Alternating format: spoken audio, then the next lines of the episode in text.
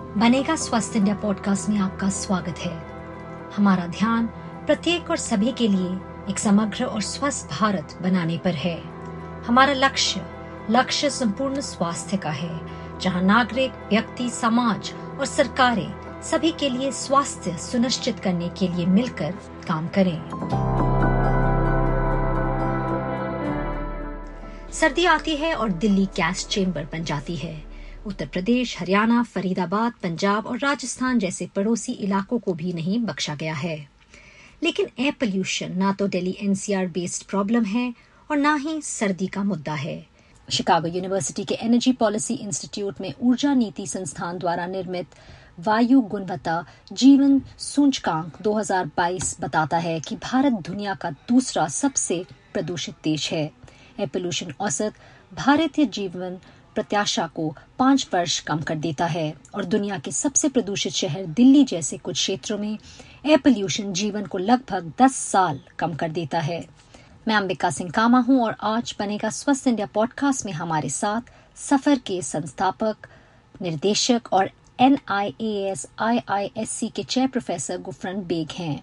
हम air pollution के महत्वपूर्ण मुद्दे के बारे में बात करेंगे। इससे हमारे स्वास्थ्य को क्या खतरा है और हम सभी के लिए स्वच्छ हवा कैसे सुनिश्चित कर सकते हैं। धन्यवाद प्रोफेसर बेग आज हमारे साथ जुड़ने के लिए। थैंक यू वेरी मच सर्दियों में एयर पोल्यूशन पर सबका ध्यान जाता है लेकिन वर्ल्ड हेल्थ ऑर्गेनाइजेशन के मानकों के अनुसार साल भर एयर क्वालिटी खराब रहती है। हेल्दी एयर लग्जरी क्यों बनती जा रही है? देखिए एयर क्वालिटी जैसा आपने बोला, ये समस्या दिन पे दिन बढ़ती जा रही है। एयर क्वालिटी क्लाइमेट चेंज एक ही वाहन के दो पहिए हैं और दोनों एक दूसरे से, क्योंकि सोर्सेज ऑफ़ इमिशंस जो हैं, जो इनको उत्सर्जन के स्रोत होते हैं, वो दोनों के करीब करीब सेम है। अब सिचुएशन ये हो रही है कि हमारा डेवलपमेंट जो है, वो हमारे लाइफ के साथ में वेरी इंपॉर्टेंट चीज़ है। डेवलपमेंट इकोनॉमिकल ग्रोथ देता है। But at the same time हमारी हेल्थ भी उतनी ही इंपॉर्टेंट है। तो health mitigation air quality control और हमारा डेवलपमेंट साथ साथ जाना चाहिए। उसके लिए हमको ऑप्टिमाइज करना है चीज़ों को और बहुत समझ के और बहुत सिस्टेमेटिक ढंग से और वैज्ञानिक जो वैज्ञानिक अप्रोच होती है, यानी कि वैज्ञानिकों को जो कि इस क्षेत्र में माहिर हैं और अपने सालों से अंदर बाहर की चीज़ और माइक्रो लेवल इस चीज़ों में जानते हैं, उनके साथ मिलके पॉलिसी मेकर्स को आपस में मिलके स्ट्रेटेजी बनाना है। और उस स्ट्रेटेजी का सबसे पहला रूप यह है कि उत्सर्जन के स्रोत, यानी कि इमिशन के सोर्सेज हैं, उनको आइडेंटिफाई करना है और उसमें यह देखना है कि इस पर्टिकुलर सिटी में इतना प्रतिशत इस स्रोत से आया, इतना प्रतिशत इससे आया, इतना उससे आया। और हमारी कंट्री इतनी विविधाओं से भरपूर है इतनी डाइवर्सिटी है में कि हर सिटी के अंदर उसकी अपनी डिफरेंट वराइटीज हैं डिफरेंट सोर्स इसीलिए उत्सर्जन के सोर्सेज भी सिटी टू सिटी बढ़ते घटते रहते हैं। तो हमको ये देखना है कि किस सिटी में किस स्रोत का सबसे ज़्यादा बोलबाला है। और जो हमारी एयर क्वालिटी को खराब कर रहा है, उसको पहले टारगेट करना है मिटिगेशन से, फिर दूसरा, तीसरा, ऐसा करके हमको पहले लो हैंगिंग फ्रूट ले लेना है, उसके बाद में। तो ये जो एयर क्वालिटी का जो मसला है, इसको आप एक सिस्टेमेटिक वे में, क्रमबद्ध तरीके से ही इसका समाधान हो सकता है। आपको क्या लगता है कि हमारा जो current air quality monitoring system है वो कितना प्रभावी है। हम भारत में एयर क्वालिटी निगरानी कैसे सुधार सकते हैं? अगर आप किसी किसी मरीज़ को ट्रीट करना चाहते हैं तो उससे पहले उसका डायग्नोस्टिक डायग्नोस्टिक डायग्नोस होना ज़रूरी है कि उसको क्या बीमारी है, उसके बाद में ट्रीटमेंट कर सकते हैं। तो वही एयर क्वालिटी के साथ में भी है कि हमको एयर क्वालिटी के जो स्टेशन हैं, वो अपने इतने एडुकेट कहीं पे एक्सेस में हो गए हैं और कहीं पे बहुत इनएडिक्वेट है।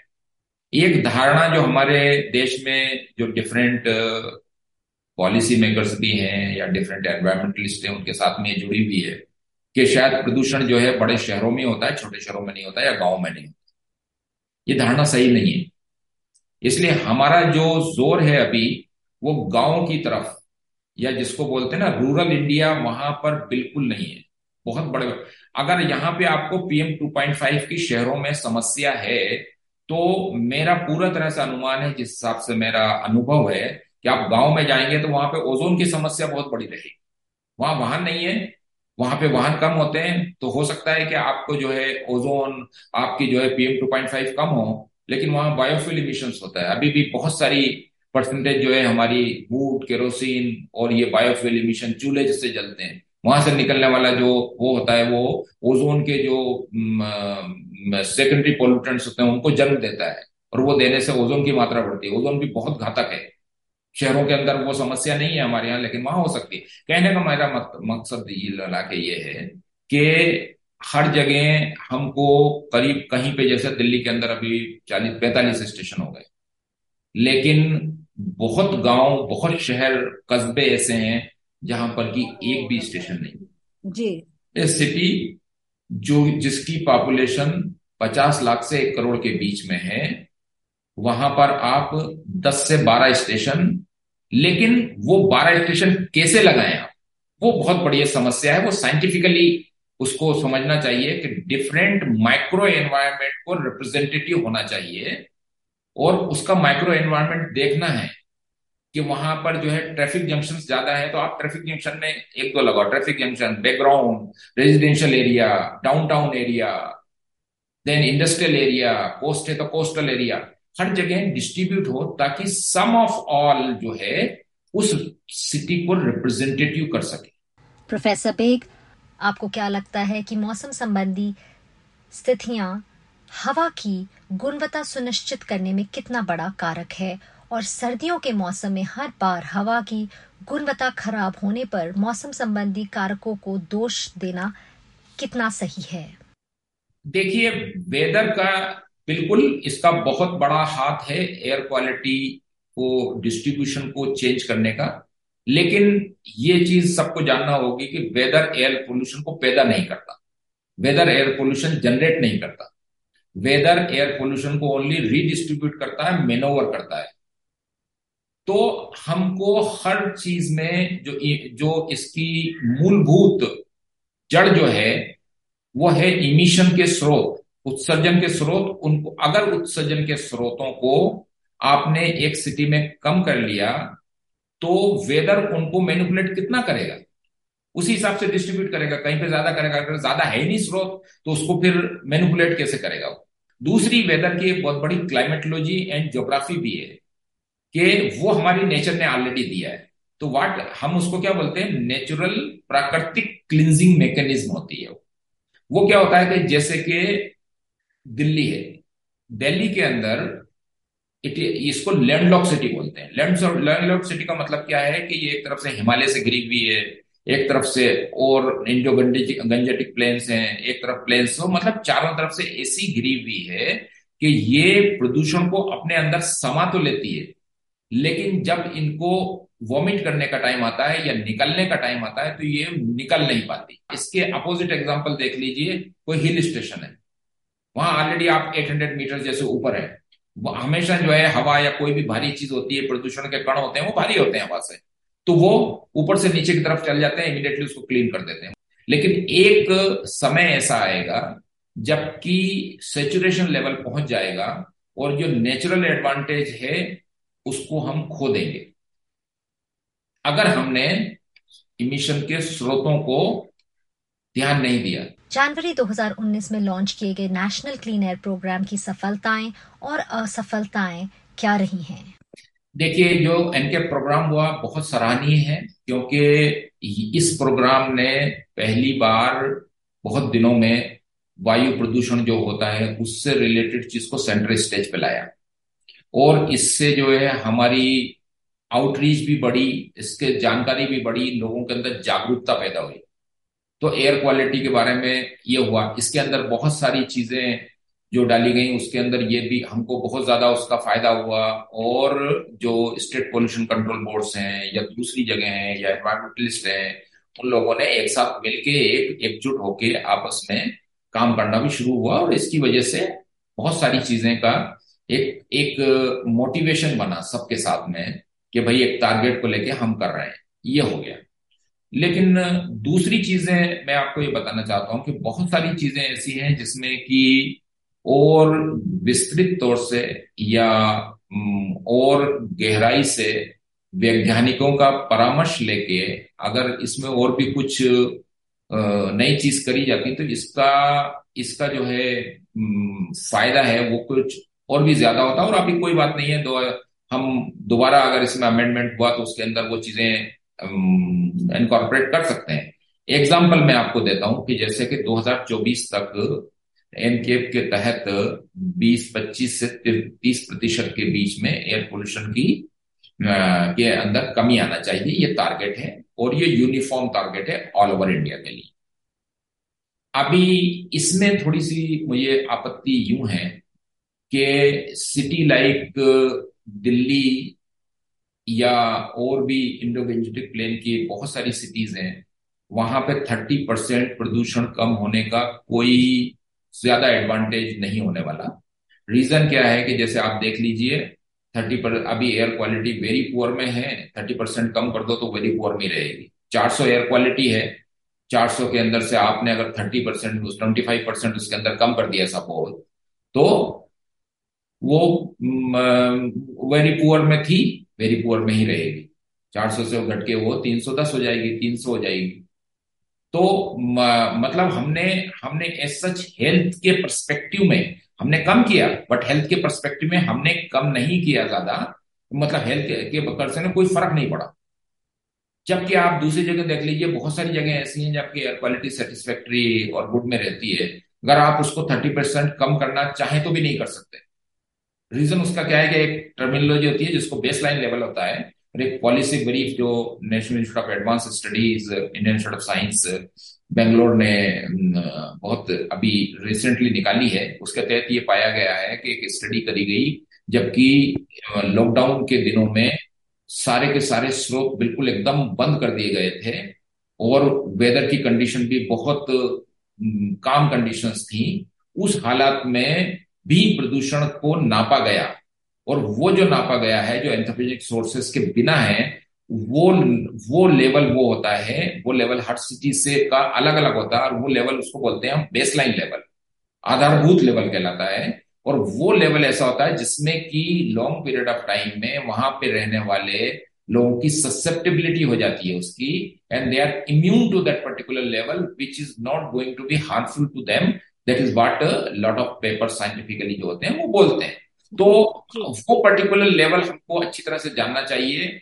उससे ज़्यादा अगर हम कोशिश करते हैं तो नहीं होगा लेकिन ये भी मानना होना चाहिए कि वो लेवल हमारे लिए सेफ़ लेवल प्रोफेसर वेग सभी के अच्छे स्वास्थ्य के लिए स्वच्छ हवा ज़रूरी है। ये एक अधिकार है न कोई विरोश अधिकार।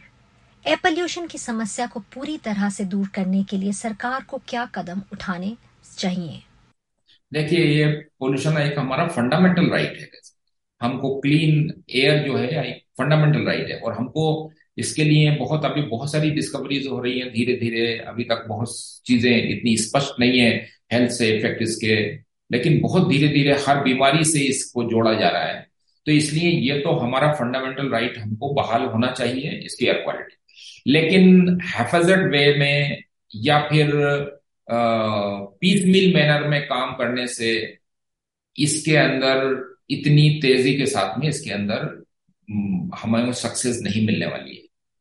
हमको इसको क्रमबद्ध तरीके से सिस्टमेटिकली हमको टारगेट्स बनाना है, वो एक long term medium term and short term targets और तीनों टारगेट्स के हमको आउटकम डिलीवरेबल्स मालूम होना चाहिए। लॉन्ग टर्म टारगेट्स वो हैं जिसमें कि इमिशन स्रोत है एयर क्वालिटी ट्रांसपोर्ट की लेवल से खराब हो रही है। तो हम ट्रांसपोर्ट को, आपको आज आज की तारीख में पूरी अगर चाहें तो कल बंद नहीं कर सकते।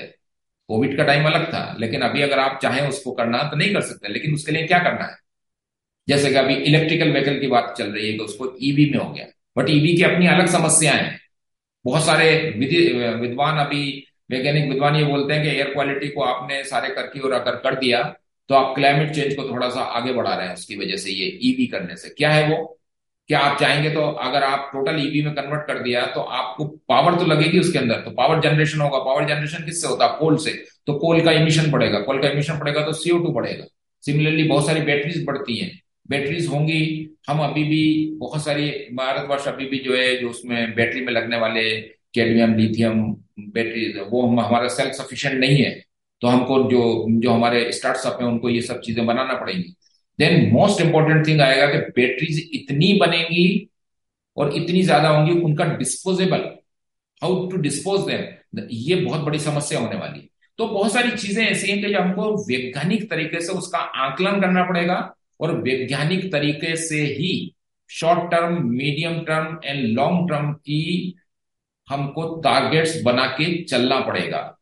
और पीस मिल मैनर का टारगेट नहीं बन सकेगा उससे सक्सेस नहीं मिलेगी। और मोस्ट इंपॉर्टेंट चीज़ है कि हम लोग रूल्स बना लेते हैं हम लोग सारी चीज़ें बना लेते हैं लेकिन उसका इम्प्लीमेंटेशन हमको पूरी पूरी एकाग्रता के साथ में सब लोगों को मिलके इन्हें रियल स्पिरिट के साथ में इम्प्लीमेंटेशन जो है इम्प्लीमेंटेशन स्ट्रेटेजी को बहुत अच्छी तरह से आंकलन करना पड़ेगा और उसको इंश्योर करना पड़ेगा कि हमने जो भी रूल्स जो भी हमने टारगेट वैज्ञानिक तौर से बनाए गए हैं, उनको करा जाए। और तीसरी चीज़ जो कि बहुत इंपॉर्टेंट है कि आज की तारीख में जब मैं देखता हूँ तो हमारे एक वैज्ञानिक उनका जो, उनका अपना जो एक, अपनी लेब में बैठ के चुपचाप विज्ञान अपना अपना शोध करते रहते हैं, लेकिन अच्छी तरह से इन्स एंड आउट्स उनको मालूम होते हैं।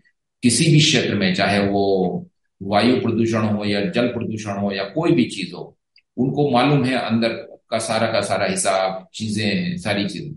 और एक पॉलिसी मेकर्स हैं जो पॉलिसी बनाते हैं, जैसे एनकेप का आ गया या बाकी बहुत सारी चीज़ें आती हैं रूल्स रेगुलेशन इन दोनों के कम्युनिटीज के बीच में जो जो जो एक वैक्यूम सा है, उसको भी हमको पाटना पड़ेगा।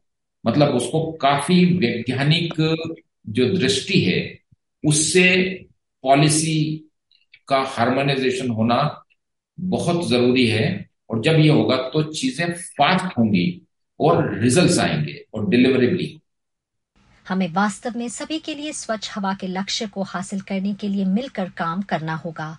आज हमारे साथ बात करने के लिए प्रोफेसर बेग बहुत बहुत धन्यवाद। बहुत बहुत धन्यवाद और मेरे जितने भी सुनने वालों को, दर्शकों को, इसका बहुत बहुत धन्यवाद और शायद जो मेरे शब्द हैं, मैंने जो बोले हैं, वो हमारे वायु प्रदूषण और हमारे एनवायरमेंट को साफ़ करने में और क्लीन एयर हेल्दी एयर बनने में अच्छी, अच्छे साबित इस हफ़्ते बनेगा स्वस्थ इंडिया पॉडकास्ट में बस इतना ही। अगर आपके पास इस टॉपिक पर टिप्पणी, सवाल या सुझाव है, जिस पर हमने आज चर्चा की है, या कोई ऐसा मुद्दा जिन्हें आप फ्यूचर में कवर करना चाहते हैं तो हमें B S I podcast at the rate N D T V dot com पर लिखें।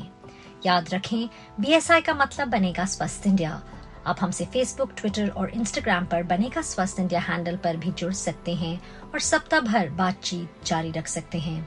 अगले हफ़्ते तक मैं अंबिका सिंह कामा आपसे अलविदा लेती हूँ। हेल्दी रहें, सेफ़ रहें।